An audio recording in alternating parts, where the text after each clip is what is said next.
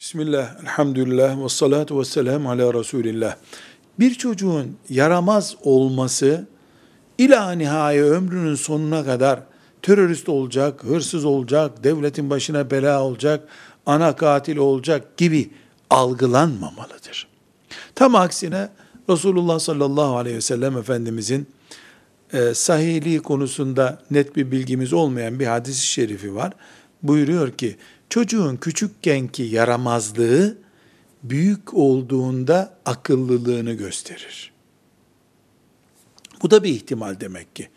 Çocuk küçükken yaramazsa, 2, 3, 4, 5 yaşlarında yaramazsa, ebeveyni, öğretmenleri onu deli adıyla anılacak hale getirmemelidir.